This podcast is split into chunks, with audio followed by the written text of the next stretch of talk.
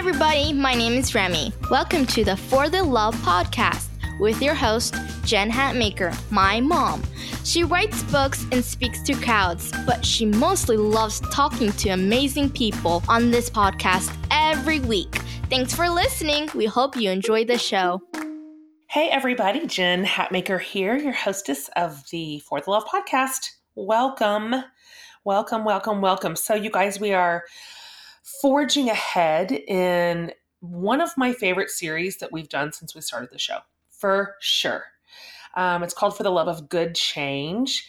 And the whole thing is just giving me life. I'm if you think I'm not going to go back and listen to all these episodes again, you are mistaken. I've already listened to two of them twice. Um, because they're just packed, every one of them, with gold mines of just wisdom and careful thought. And um, I'm just, I am feeling real filled up um, by my guest in the show. So, speaking of guests, thrilled to bring you my next guest, the absolutely delightful Emily P. Freeman. I I know that a ton of you already know Emily. Um, every time I ever read her words or hear her talk, I just feel relieved um, because she makes me believe that I can slow down and think carefully through all the things and figure out my best way forward in a way that is nourishing and healthy and sane. And I'm just, I think I'm just starving for all those things so much. It's probably why I'm loving this series um, as much as I am. Um, so if you don't know Emily, she's a writer of many books. She's a beautiful writer. She's a writer's writer.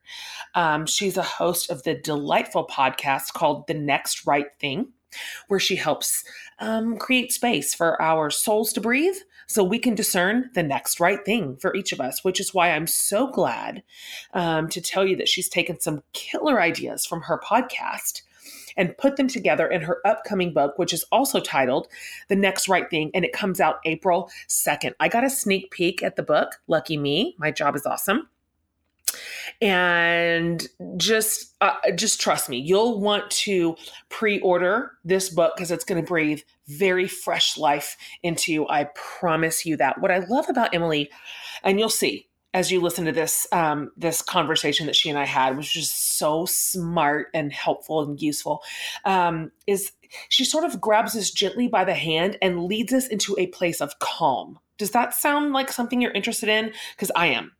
Um, she she helps us sort of remove these obstacles from our path, so we can just sort of see like what's in front of us and how to move forward um, in the best possible way. And her voice is very inv- invaluable in this space. Um, if you have a hard time making decisions, or you cannot figure out what to do next, or you feel cluttered in your mind or your soul or your relationships, or you have these ideas that don't seem to manifest into your actual life, this is the show for you. We literally talked about every single thing I just said um, in the course of the next um, hour. And so um, just pull up a chair. I just want to remind you of this real quick. All of our episodes are over at jenhatmaker.com. Um, under the podcast tab, where we have the entire interview transcribed. If you like to read the interviews, or you want to read them later, or kind of go back through and cut and paste some some parts or quotes that you loved. Um, in addition to all that, we have everything we talk about is linked over there. All of my guests' social media accounts and their books or podcasts or whatever it is they're putting out into the world. And we ask every guest to send us like some bonus pictures and stuff like that, which Amanda loads up in this beautiful format. And so um, the podcast over at jenhatmaker.com has a lot more to offer you. So if you ever love one of the shows so much that you want more, be sure to hightail it over there because um, we really want you to squeeze every last drop of the podcasts that you love. So, okay, that's it. You guys, thrilled to introduce you to or bring you who you already love. So, welcome, Emily P. Freeman. Okay, I'm so happy to have you on today, Emily. Welcome to the show. Thank you for being here. Oh, I'm so excited to be here with you. You know what I want all my listeners to know about you first before we get into all this amazing stuff you're putting out in the world right now is that um, one of my favorite things about me and you is that we have book twins. We do. And 2015, um, For the Love came out, and was it A Million Little Things? No, it was it Simply was Tuesday. Simply Tuesday. Yep. It was Simply Tuesday. That's right. And um, our books came out on the same day, and we sent them into the world, and they're growing up. I mean, they're they're almost four. They are. They're past the awkward toddler stage, and now they're like walking around and bossing us around. You know, they are. well, and the thing too, Jen, as if your listeners don't know this about you, but here's something. So, talk about uh, being a, a, gracious and supportive and non competitive person. The day our books came out, mm. I got an email because I'm on your email list. Right. I got an email the day that For the Love came out. And the first paragraph of your email newsletter to your people on your book release day was about my book. I and know. I have never forgotten that. It's such a spirit of oh. support and just absolutely no feeling like like we're all on the same team here, totally. right? So what a, I mean, thank you for that. I feel like I have thanked you before, but now I get to thank you like voice to voice. So that I just think that so was so nice. That is so nice. I'm with you. I just feel like I really do believe. I, I, I say it a lot. You do too. But I I sincerely believe that you know the the rising tide lifts every boat in the harbor. I just think all, we're all the boats in the harbor and um, our books are good for one another. They're good for our communities. I want my readers positively to know who you are obviously and to read your work. And i just think it's good for women. So yeah. i i've been i've been taught and mentored by people from afar who i've watched do that well um, who who really like use their platforms to um, support their friends and their colleagues and their peers. And i always said i i hope i'll do that. I i I respect that when I see it, and I think it's good for all of us. I just don't believe in scarcity, so um, so there's plenty to go around. Speaking of, tons of my listeners already know and love you. Um, we have a lot of crossover, um, but for the few who don't, I've I've already told them a little bit about you. But it's your latest project that I am really. I just think you're nailing it, sister. I, I love it. I'm intrigued by it. I'm interested. And so I really just want to kind of dive in um, to the next right thing. And that's that is some of your like coolest work right now and it's brilliant. The podcast the book. Um, and so obviously since necessity is usually the mother of invention i would love for you to tell me and my listeners how the next right thing came into being um, which i heard came together in a way you didn't expect uh, back in 2017 can you talk about that for a little bit? You know the curse of a writer i don't know the gift and the curse is that mm-hmm. we're always like paying extra close attention to things. So I start taking notes about the way that I'm making, or in my case, not making this decision. Yeah, right. And I thought, you know, over time, I, you know, and once I, you know, I ended up making this decision, and it was, it, you know, moved on to the next thing. But that process of look at how, look at the power that an unmade decision held in my own um, character formation, in my own mm. spiritual formation, in my own relationships. So I started taking notes on it, thinking, oh, this this could be my next book. This hmm. really could be my next book. I realized that, you know what, the most important thing for a maker is to figure out what the gift is first That's and good. then let the wrapping um, show up later. Because mm. I thought, oh, the wrapping's a book. I have to make this fit into a book. Of course. But the the gift is the same but the wrapping is different and so i started to learn i the thing was was i fell in love i fell too much in love with this idea and concept of decision making and exploring it and what it does for us as human people in the world that i couldn't let it go so I the love of the idea forced me to find a packaging that fit it like a glove. And as it turns out, that packaging was a podcast. Love it. Um, I commend, I applaud your um, capacity to flex. I am like you. I I tend to get an idea and I think it's going to look a certain way, and usually it's a way. Uh, it, it's a packaging I've already experienced, right. so I know the rules. I kind of know the procedures. I've you know i've sort of it's not my first rodeo and i am i find that i'm not very flexible. And so the fact that you were able to imagine a different way for this content to be born i love it. Um, i i that's something i would really love to work on in my own creative life too. And so let's talk a little bit more about it. I, I, you have so much to teach us. Um, what does the next right thing actually mean? Like where have you used this in your own life? Can you unpack it and unfold it a little bit for us Well, to be clear, I didn't come up with the phrase the next right thing. In case anyone was mistaken, this phrase has been, I mean, Martin Luther King said it, Anne Lamott mm. has said it, Mother yeah. Teresa, Big Book of uh, Alcoholics Anonymous. Mm-hmm. Jesus practiced the mindset as well in scripture. When we think about just do the right thing, mm. that feels um, daunting. Great it feels a little daunting. It's a little ominous. It's a little intimidating. Yes. But that magical, sweet word in the middle, do the next, next. right thing. Yeah. Now, now it feels accessible. Now it feels like a question I can carry with me into my everyday moments and say, okay, I'm overwhelmed. Okay, mm-hmm. I'm feeling unsure or unsettled. I might not know what the right thing is to do, but I can discern my next right thing right now. And once I mm. move into that space, I ask the question again okay, now what's the next right thing?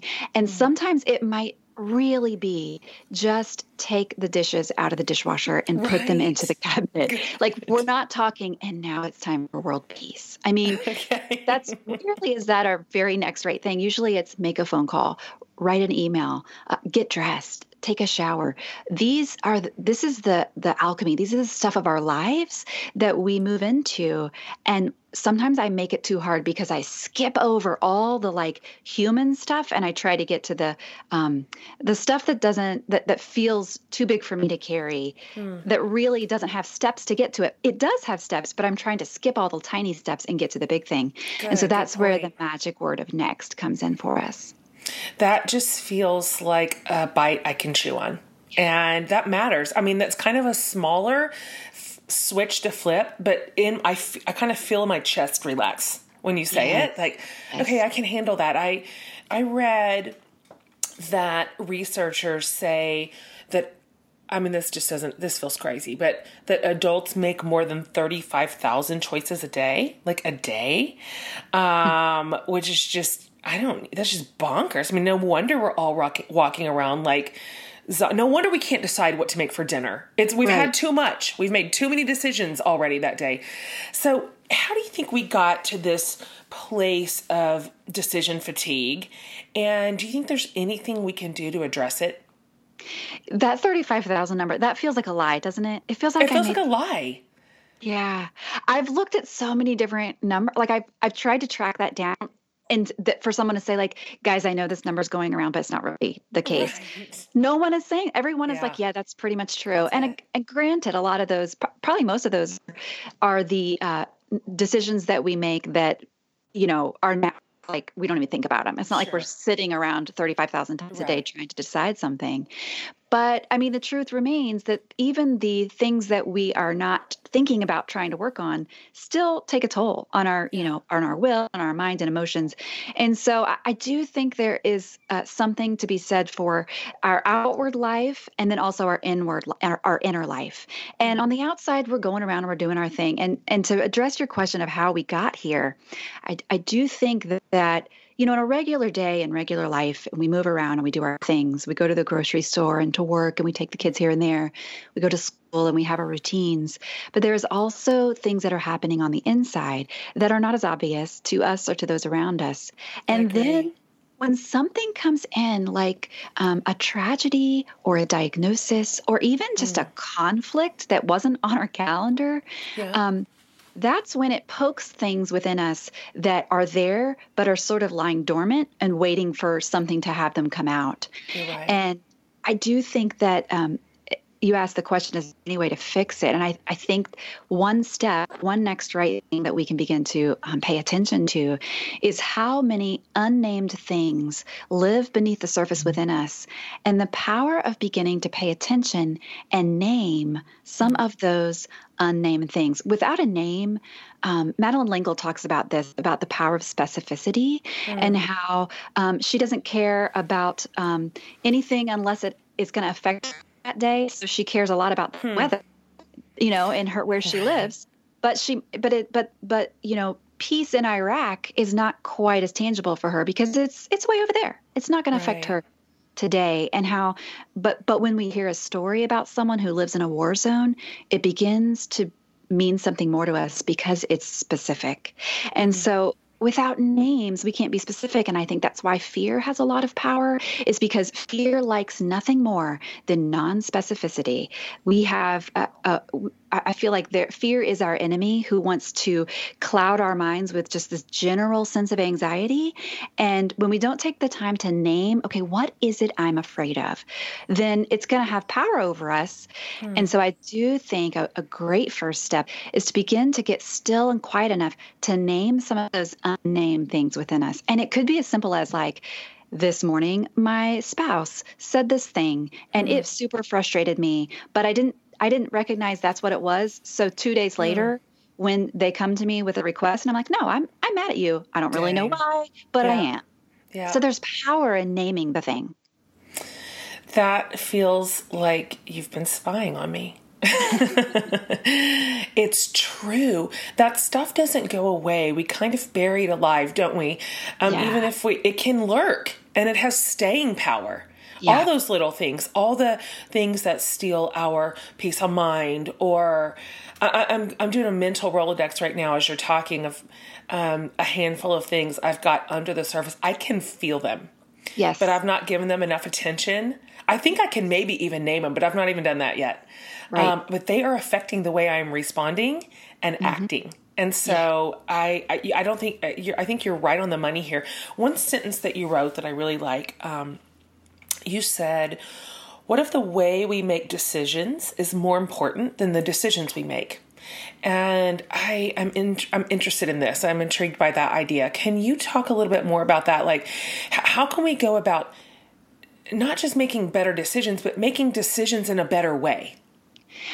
We get so obsessed with with making the right decision right it's like yeah. it's like i think about myself as an 18 year old and thinking about choosing a school or a, you know what what's my major going to be and we think like there's a right path and like you know the hmm. decision mm. there's a right decision and i have to figure out the trick and if i if i figure it out wrong then i'm going to be on the path. Yeah. Um, and maybe that's part of growing up is learning, you know, it might not actually work that way.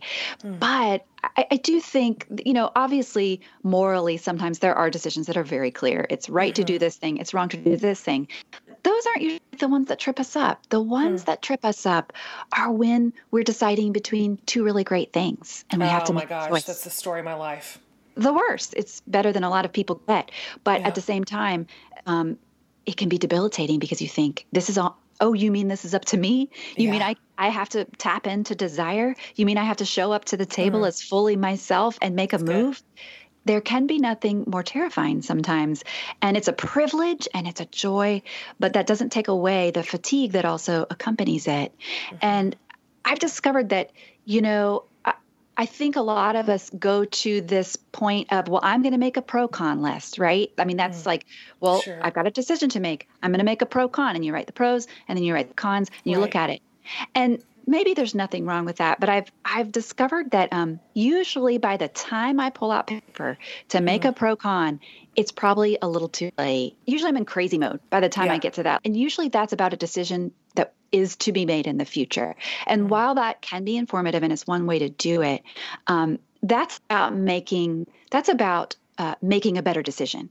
But I just want to submit the possibility that maybe instead of thinking about a pro con list to help us make a better decision, right. we adopt a posture of reflecting on the decisions we've already made in order to become a person who um, makes decisions in a better way. Okay. And so I think that that uh, has a lot to do with reflection and and having a seasonal practice of reflecting on our life um, in a way that like no one ever taught us to do. They don't teach us to do this in grade school or in college. Really, um, there's no class on oh let's let's look back on my life and see how it's actually going and decisions I've actually made and then how I felt about them. So much I think right. in life just like respond like well this is how I always do it. So mm. the, or this is how so and so did it, so I should do it this way too. It's not always the best way. This is interesting because you're right. I we don't rarely look backwards um, to see sort of what we've done and how it affected us and and how we felt. Like I don't. Do you have any? Can you give us an example from your life um, in ways that you've sort of reflected, and it and it it mattered to your current decision making process? I'm just throwing you in the deep end here. You may not have an example ready, but I'd love to hear you walk us through that process with a with a real thing. Yeah, it's a great question. The way I do that is I make a life draining and a life giving list. I call it a, a life energy list. Okay. And you look back on a specific period of time, specific area of life, and you ask yourself two questions What was life giving? And what was life draining? Hmm. And you think about, so if I'm thinking about relationships and getting together with friends and what that looks like in my life, um, I will think, okay, well, this summer, how many times did we have people over? Hmm. Uh, or did we at all?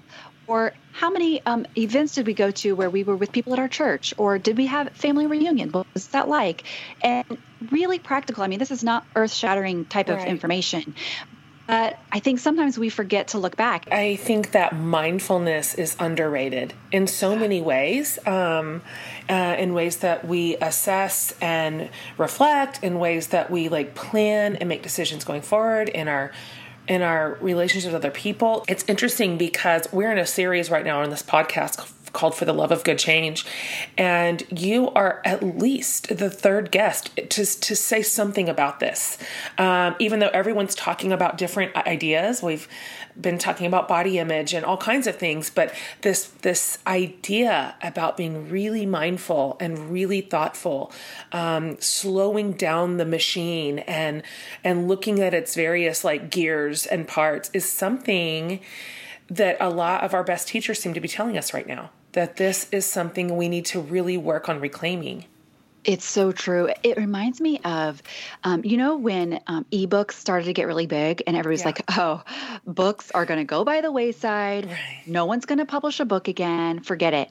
But don't you see now? I mean, there's so many people are like, I just love to hold a book in my hand. I mean, totally. books are books are not going anywhere because we right. are human people who do, we're not looking for something to be more disembodied. We are mm-hmm. looking for things to be incarnated. We're looking for things to be um, as far as like a, an incarnational living, a living out of God in us and with us. And how, what can I touch and hold uh, in my life with my people, with my even with my things, even with my books? Like I love holding a book in my hand, and I think that there's a lot to be said for that. And I think it points back to our longing for true connection, for being where we are with the people in the room, and not sort of mm-hmm. always floating out somewhere else or being a disembodied head on a profile picture. There's really something powerful to that. I agree with you.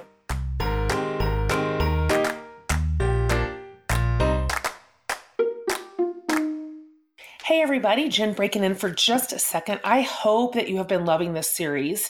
So, one of the ways many of us choose to reveal how good change can happen in our lives is to seek great counsel. I am, as you know, a huge advocate for counseling and feel like sometimes we just need a little guidance from a trusted source who can help us look at things objectively and find a way forward. So, BetterHelp Counseling, it's an online resource that offers licensed professional counselors, and they're specialized in issues like depression and stress, anxiety, relationships, family conflicts, grief honestly, you name it. So much more. Um, you can connect with a professional counselor in a safe, private, absolutely confidential online environment. Uh, you can even schedule secure video or phone sessions or chats or texts with your therapist. And so, best of all, it is truly affordable, which hinders a lot of us from good counseling. And so, for you guys, the listeners of the For the Love podcast, BetterHelp is giving you 10% off your first month with the discount code for the love. So, if you're needing a little help getting to that good change in your life, go to betterhelp.com slash for the love. Okay, so one more time, BetterHelp dot slash for the love using the code for the love. Okay, back to our show.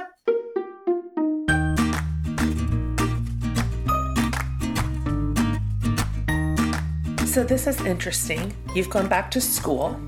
Yeah. And uh, you tell us in the book that you didn't know exactly why um, you made that choice because for once you just made a decision without having to justify yourself. Which I, I mean, like I seriously love this. You went back to school because you wanted to. That's why.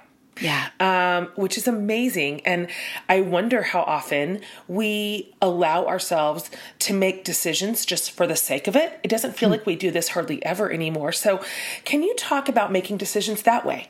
Um, and has that been fruitful for you in this season? And and then what what do we learn when we take s- sort of small risks by not justifying and like wrangling to death every single decision that we make?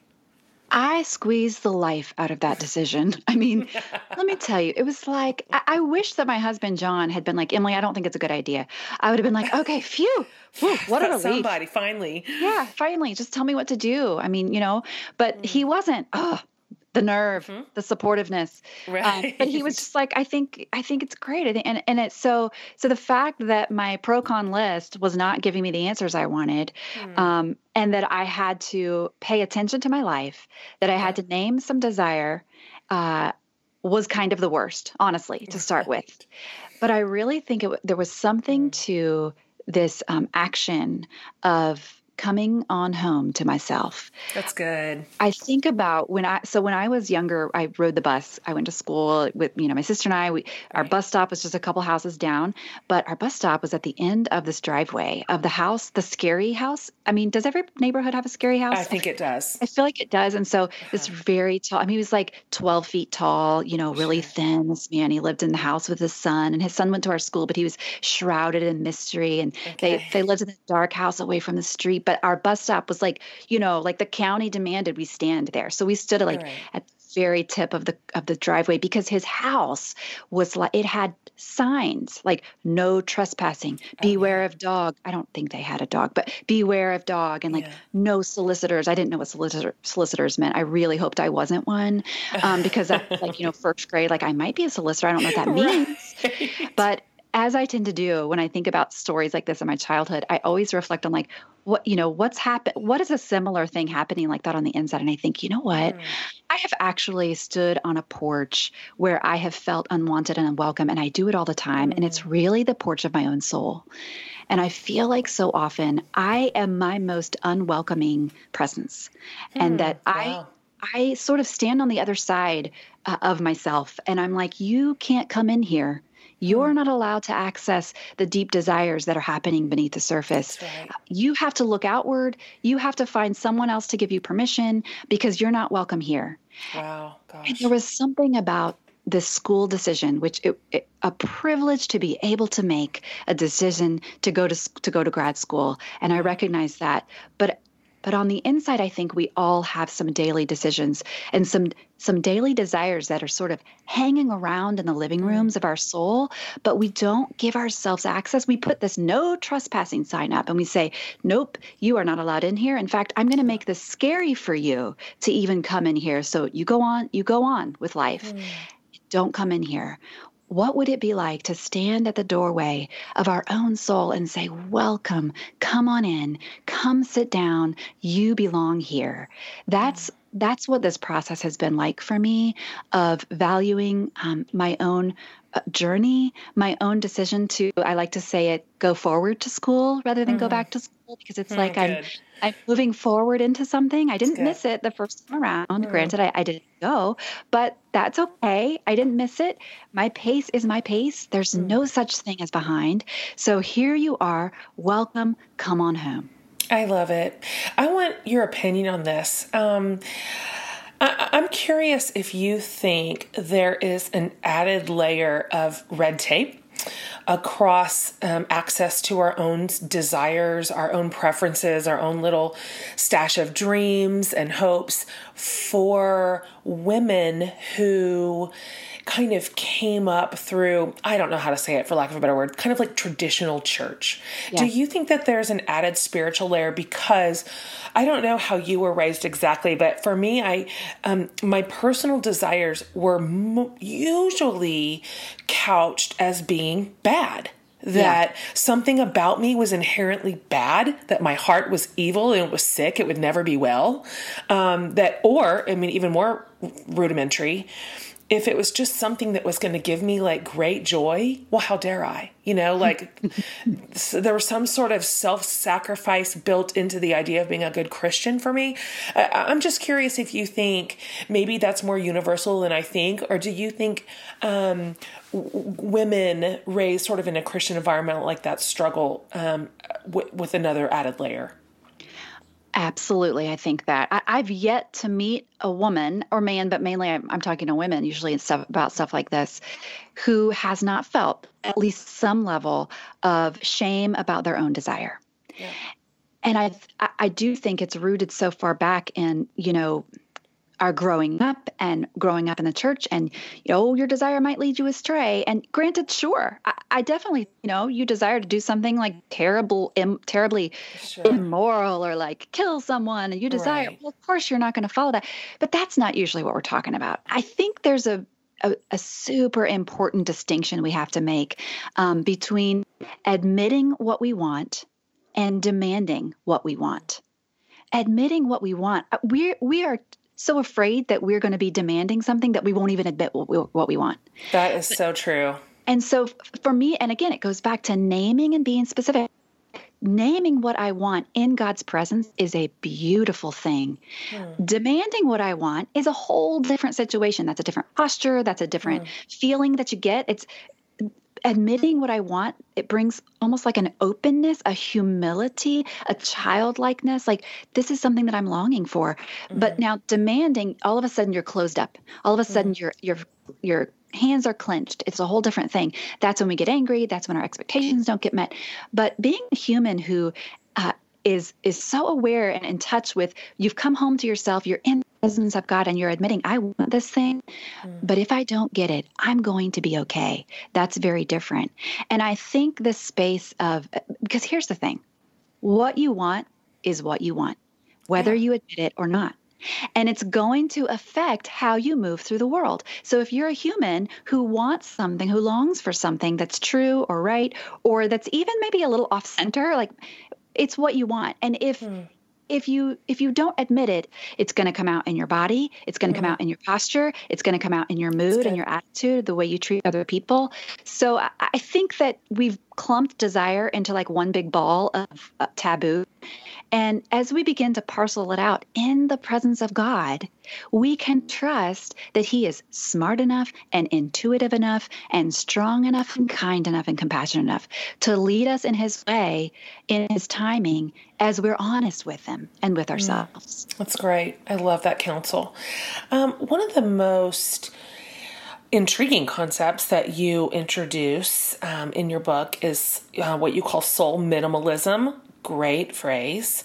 um, I love the idea of this. Can you tell us more about what that is and why it does not mean that you're like chucking out, you know, baby Jesus with the bathwater? Like, what does soul minimalism mean? Well, we minimalism is sort of you know we kind of know what that is right in our houses like we're always joshua becker who who writes a blog um, becoming minimalist he's written several books he talks about this a lot where we're always bringing things into our houses input right. input input you know like the school projects the uh-huh. christmas gifts the birthday gifts the all the things always but where's our regular practice of taking things i mean we uh. we most of us don't have one unless we're like super great, unless we're, you know, right. good declutterers on the regular.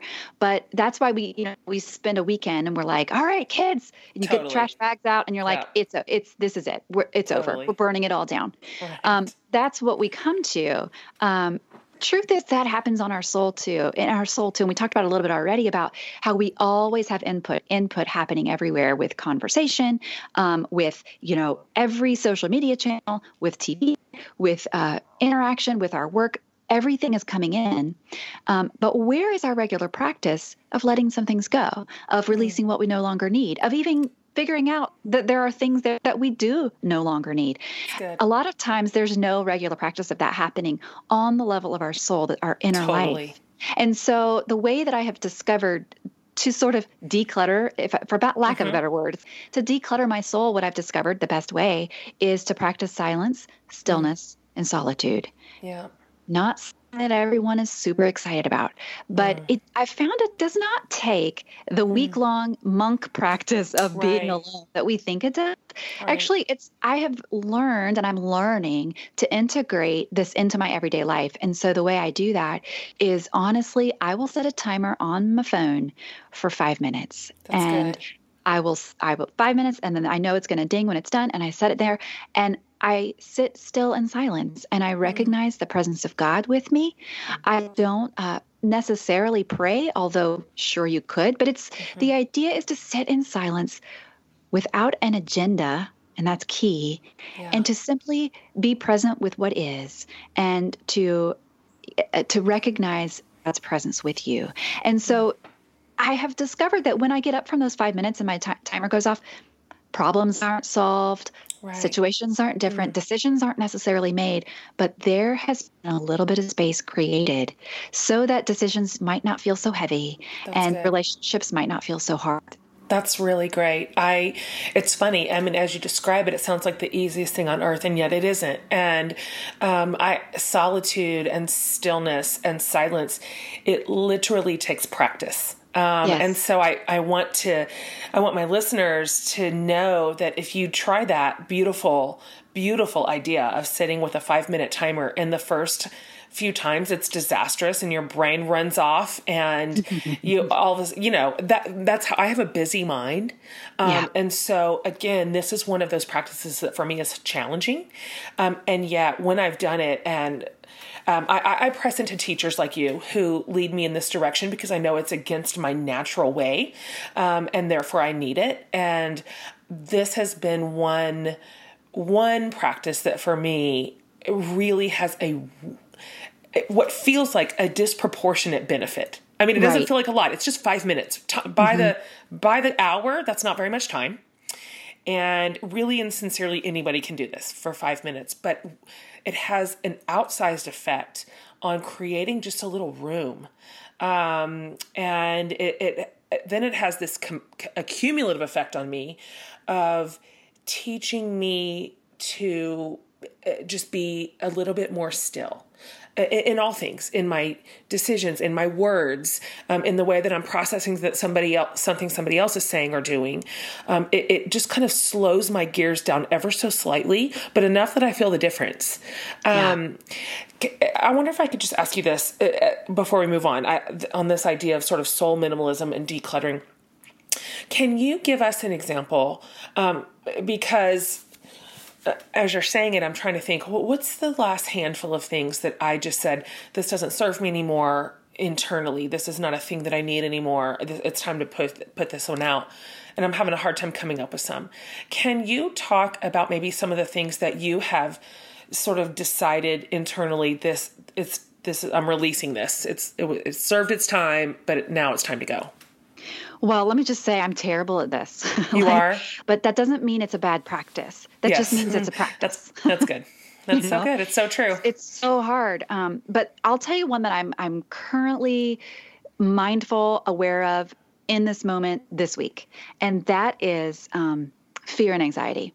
Mm. Huge, huge uh, topic, and um, we could get real deep into it if we wanted to. But um, I recognize within myself that you know this is the time of year when everybody's getting sick, That's... and my family has you know three of the five of us now have had the stomach bug in the last mm. several weeks, mm. and in the midst of some of that like sickness a couple weeks ago i was like this is out of control the mm. sickness is what it is like it comes and goes and and it's over and like the yeah. the facts tell me that all will be well again right? Like it, it's going to be okay. Like if I look at the fact, but uh, recognizing and sometimes silence helps me realize, like, okay, I'm naming what is it that I'm afraid of right now? Everyone in the family is going to get sick and it's never, ever, ever, ever going to end. Right. And when I say that out loud, I'm like, oh, right. That's, that's, ridiculous. That's, that's never crazy. happened. Yeah. Like that's not in our life, you know, but it's just kind of so, so recognizing this is something I no longer need. Now, does that mean I've taken it out of my suitcase and thrown it into the air? Mm. I've tried and yeah and that's a practice I'm working on.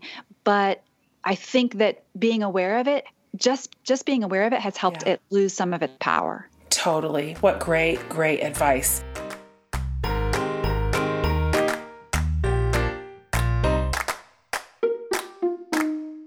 Hey guys, Jen breaking in to make a quick recommendation while we're on the topic of good change. So, as a writer and creative myself, I know how easy it is to fall into like working in a vacuum when I'm trying to get a project done isn't the best way or time for me to I don't know, expand my perspective or help me grow in my craft, which is why I love Skillshare. Skillshare is an online learning community for creators, for creatives of any kind.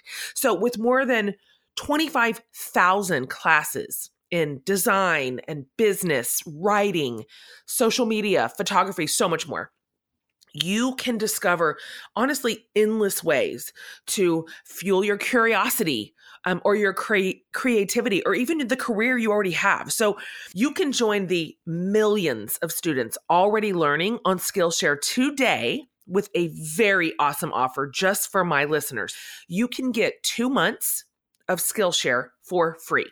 Skillshare is offering the For the Love community two months of unlimited access to over 25,000 classes for absolutely free. So to sign up, this is how all you have to do. Go to Skillshare.com slash for the love. Okay, that's it.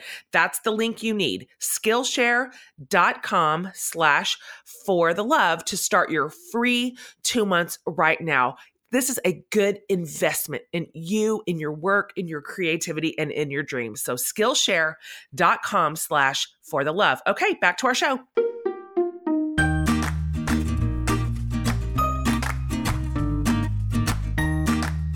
Another thing that you have coined is a pretty brilliant term, um, which you call a no mentor. Um, what is a no mentor, and uh, who is that for you? Do you have somebody that is that mentors you in the in the know? In as in N O, listeners, as in N O. Just sometimes N-O. I forget. Yes. Right, right. Well, let me tell you. So, my sister and I, my sister, she goes by the Nester online. She's written yeah. some great books. She's fantastic. So, she, um, her name's Myquillyn. So, she is four years older than me. So, she's my big yeah. sister.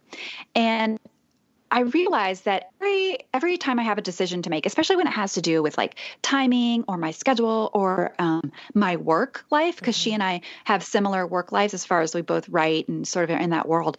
Um, I realize that I've sent her a vox or I, or I call her on the phone and I'm like, mm, should I do this thing? Should I do this thing? And what I've realized when I look back, I call her about things that I kind of don't want to do. Totally but I want someone to tell me that yes. I don't do it, right? Yes, yes, yes. And so she is like, nope, you don't want to do that. Yeah. And here's why. Bum, bum, bum, bum, bum. She reminds me who I am because I've realized, oh, everybody needs to have a no mentor in their life. Somebody who can like remind them what they do and don't want to do. Because y'all, sometimes when we get asked to do a thing and it's something that all the people think would be a great idea Absolutely. and they tell us it's such a great opportunity, rarely is that true. And guess what? No one else gets to decide that for you. You mm. have decided for yourself whether what what great opportunity what constitutes that for you and for me a no mentor um, the import the way to find one is first you have to find someone who makes decisions the way you want to make them in mm. areas that you want to make them in and then i do think also we need someone who knows you and someone who mm. gets the subtleties of your decision in the way That's someone right. else might not those are the kinds of people that we need in our lives to help us make some of these hard decisions. I um, have those people in my life, and they the service that they have provided for me is immeasurable. For most people, I think um, our, the opportunities that come across our desks are mostly good. Uh, yeah. You know, very rarely is are we really on the horns of a dilemma between something wonderful and something terrible. It's usually something good or useful or purposeful or meaningful, um, and so I I can't even think how how many times my friends who serve this serve me in this way and me them um, because they know everything. Knowing the underbelly cannot be under, overstated. That yeah. Is, they know what you've said before when something kind of like this came along and you said right. yes or no. Um, they know your history. They're able to say, "Do you remember when two years ago we pretty much had to pull you out of the weeds? Um, mm-hmm. let's not do that again." Yeah. So I, I, I cannot um, recommend this practice enough. In fact, I have one friend specifically who's so good at this. And so usually when I'll call her with something like that, like, should I or shouldn't I? Um, she's funny because she asked me one time, um, do you want me to talk you into this or out of it? And I'm like, I'm calling you. What do you think? She's like, okay, out of it it is. So you're yep. right. We, I think we sense that we need somebody on our side. And that's what it is. We just want someone to be on team me and help Yes. help me protect my soul and my time and my family and my energy. And um, uh, no mentors are uh, crucial, I think, to navigating adulthood Yes. um, in a healthy way. I think my favorite chapter in the whole book was um, called "Wear Better Pants." I, I almost wish that was the title of the whole book. It's so funny. Um, Wear better pants. So, I, you know, that's just here we now down to the nitty gritty of spiritual disciplines. I mean, let's be honest. And The so, most important ones, right? the, the most important. So, can you tell us about the day that you found your your long forgotten jeans in the closet? I was doing the decluttering thing. It was one of those things where like I have too many clothes, we're going to get rid. And I was I kind of like flitting through the house and getting rid of things and you know, it kind of puts me in a happy mood. I don't know. It's one of those Same. days.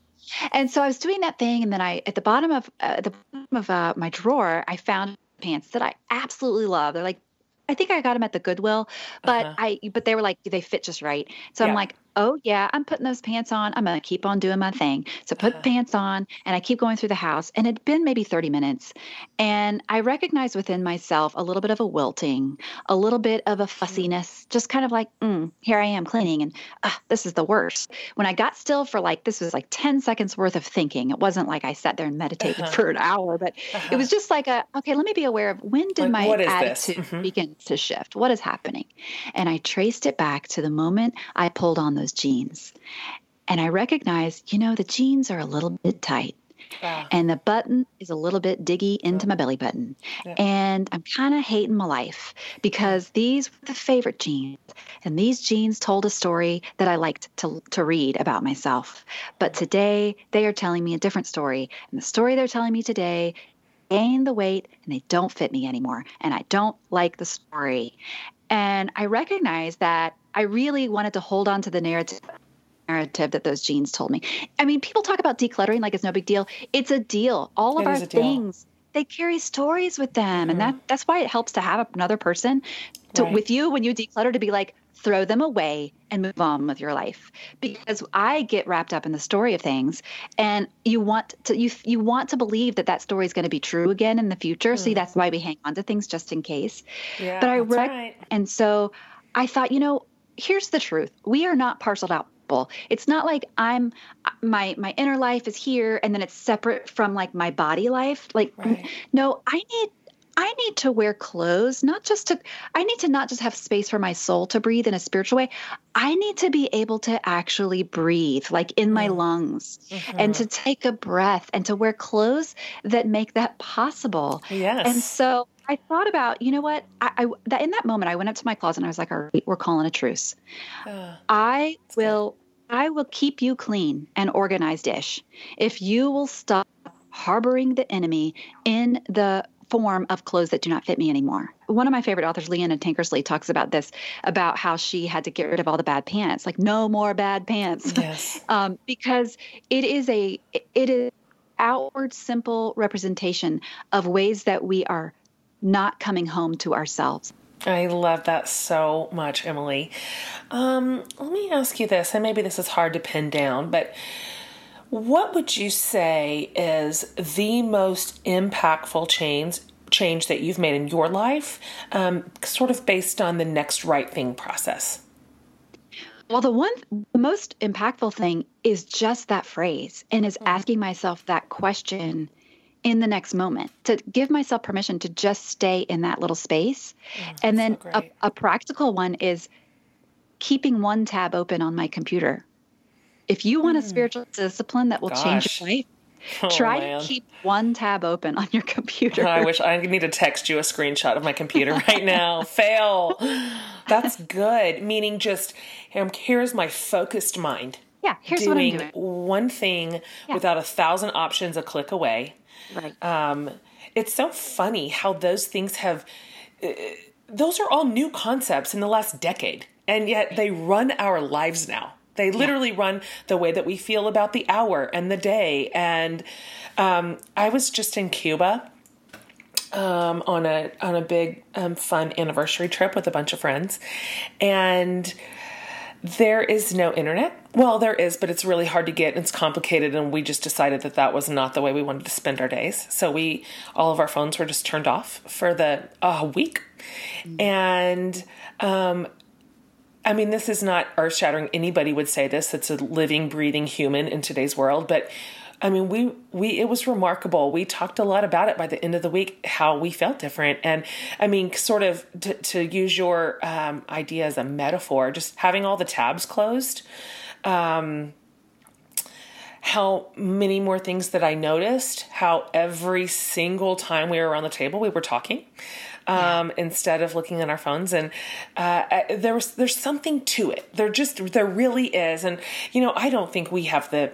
I don't think we even know the half of the impact that our sort of social media and internet culture is having an effect on us. We'll probably know it in a couple of decades uh, with some more clarity. But I like the whole idea that you're talking about the whole thing of dialing it all down in a million different ways. Um, giving our brains probably what they're meant to have, which is one small thing at a time um, just the next right thing, one tab open, five minutes of silence. Like these are practices that I think could really um, pull some levers in a good way in our lives. I, um, I, I want this for us. I want it for my kids for sure. Yeah, right. You know, as we kind of watch them just barrel down the tracks, um, and they don't know another way. And so I, I'm thinking about everything you're saying, Emily, and how I can parlay this also into an interesting conversation with my kids and help them navigate the tsunami um, mm. in healthy ways. So, let me, these are just three questions. We're going to wrap it up. Um, that we're asking everybody in the um, in this series for the love of good change, um, and they can just sort of be rapid fire, whatever comes to mind. Um, here's the first one: What's the best small change you've made in your life? Just a little one, big impact. Uh, keeping candles lit in the house. Oh. Weird. And I do hmm. have a diffuser, so all you oil people, I do that. totally. But I do like an, an even a non-scented candle. And it's weird, Jen. I've uh, kind of uh-huh. fallen in love with taper candle, like the long skinny ones oh, that they use in the how olden old fashioned and wonderful. It's so it, it's so old fashioned, but like to burn them down, you feel like, yes, I am I am using fire and wax and I'm creating ambiance and it's a small change and I love it. It's made me so happy. I love that. Oh my goodness. I really do love that. I that's one of my favorite answers we've gotten. Um, what about this? What's one just positive thing that you do every day? Just it, it's it's putting you in the in the positive space of the world. I try to get outside a little bit. Mm, um, and walk like I have around our block. You can mm-hmm. go. It's I think it's about 15 minutes to walk around the block, and mm-hmm. it's you'd think I could do that every day, um, but I don't. But when oh, I do I it, better. Yeah. I love it so much. It makes me so happy. I have said that before. That even if even if I give it a five or a 10 minute time limit and I just sit on my porch and yes. I just, there's the grass and there's the trees and I feel some wind and there's my dog with me, it, it has an impact. It really does. Yes. So there's something about the earth um, that our bodies crave, and uh, it's good for our minds. Here's the last one. Um, I'm sure you read Barbara Brown Taylor. Um, this is one of her questions that I love, and we we ask every single guest this question. Uh, and can big, small, funny, serious, whatever you want. What is saving your life right now? Um, British television. oh my gosh! Listen, Poldark. John and I just finished Poldark. And it's like I look so forward. The end of the day, we're going to watch a Poldark. It's now become like a like a Poldark. Like we're going I need to you to spell that for me. Are you saying like P O Pol P O L D A R K? And there's another one. this is Tell, share called Lark Rise to Candleford. Sure. You're really need me to, sure. to spell that. It's like two towns, one named Larkrise, and the other town is named Candleford. And uh-huh. it's like just this delightful show where they talk in the, you know, I'm not going to do it, oh, yeah. the British oh, yeah. accent. And it's like yes. nothing happens on the show, Jen. I cannot express to you. it's a show like, about nothing. They, like the chicken laid eggs. Yes. And the show is over. And you're like so happy because you just got oh. to spend time in Lark Rise and Candleford and it's saving my life. Saving oh my life. Oh my gosh. You're going to think I'm making this up because it's so on the nose. But last night, I kid you not, my husband Brandon said, can anybody explain to me why, when I pull up my account on Netflix, like the way that we have ours is that every kid has their own, like, I don't know what channel? I don't know how this works. I'm, I'm bad about the internet. But yeah, so when I pull up my Brandon account on Netflix, that all, virtually all of the suggestions for you are British. And I'm like, well, that is because I operate under your name Yours is the channel I pull up, and that's what I watch. And so I'm sorry about your amazing opportunities that you now have in front of you. Um, but something about those British shows, it makes me happy. Yeah. It, it just makes, makes me glad. Yeah, it yeah. makes me happy. Um, so I am 100% dialed into your answer, and I find you a woman of great discernment. Um, okay about to sign off, can you just tell my listeners um, where they can find you, what you're doing, anything new on the horizon, or anything at all that you would like to share about um, who you are and where you are and how to find you and what you're working on? Well, my favorite place to hang out is Instagram, Emily right. P. Freeman. Twitter is the same, Emily P. Freeman. And then I'm at emilypfreeman.com. Um, so that's kind of where everything lives. But the podcast comes out weekly, the next right thing podcast.com, the next right thing. It's, you know, you can listen probably wherever someone listens to podcasts. Yes. And then the next right thing book releases April 2nd. Oh, it's so exciting. Um, and listeners, I will have all this linked on my website at jenhatmaker.com underneath the transcript um, for this episode. We'll have it all, all of Emily's handles and her socials and her all of her books and the link to her podcast, everything that you could ever want.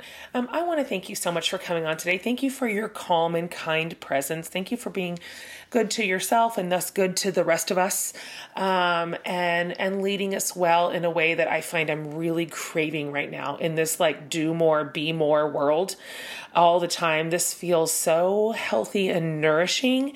Um, and so, thank you for your time. Thanks for giving my listeners in this little podcast an hour um, of your wonderful wisdom. You are literally the best. Um, thanks for being on. Oh, thank you so much for having me.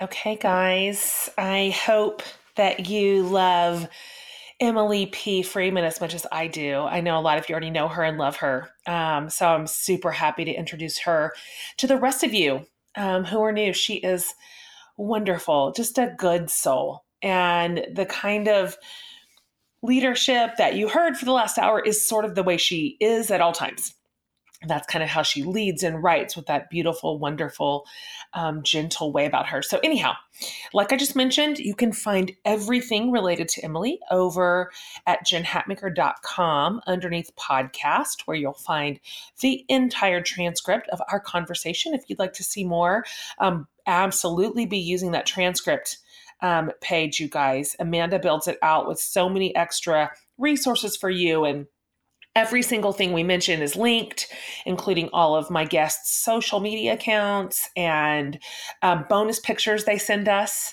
um, to post. And it's just a great, it's a wonderful tool. And I hope that you um, use it and you can obviously share it too. And so um, thank you for being here. Thanks for subscribing to the podcast. We have so many great subscribers. I mean, this this podcast is such a joy for us to put on for you and I have so much loved this series, so much so. I wish it was longer.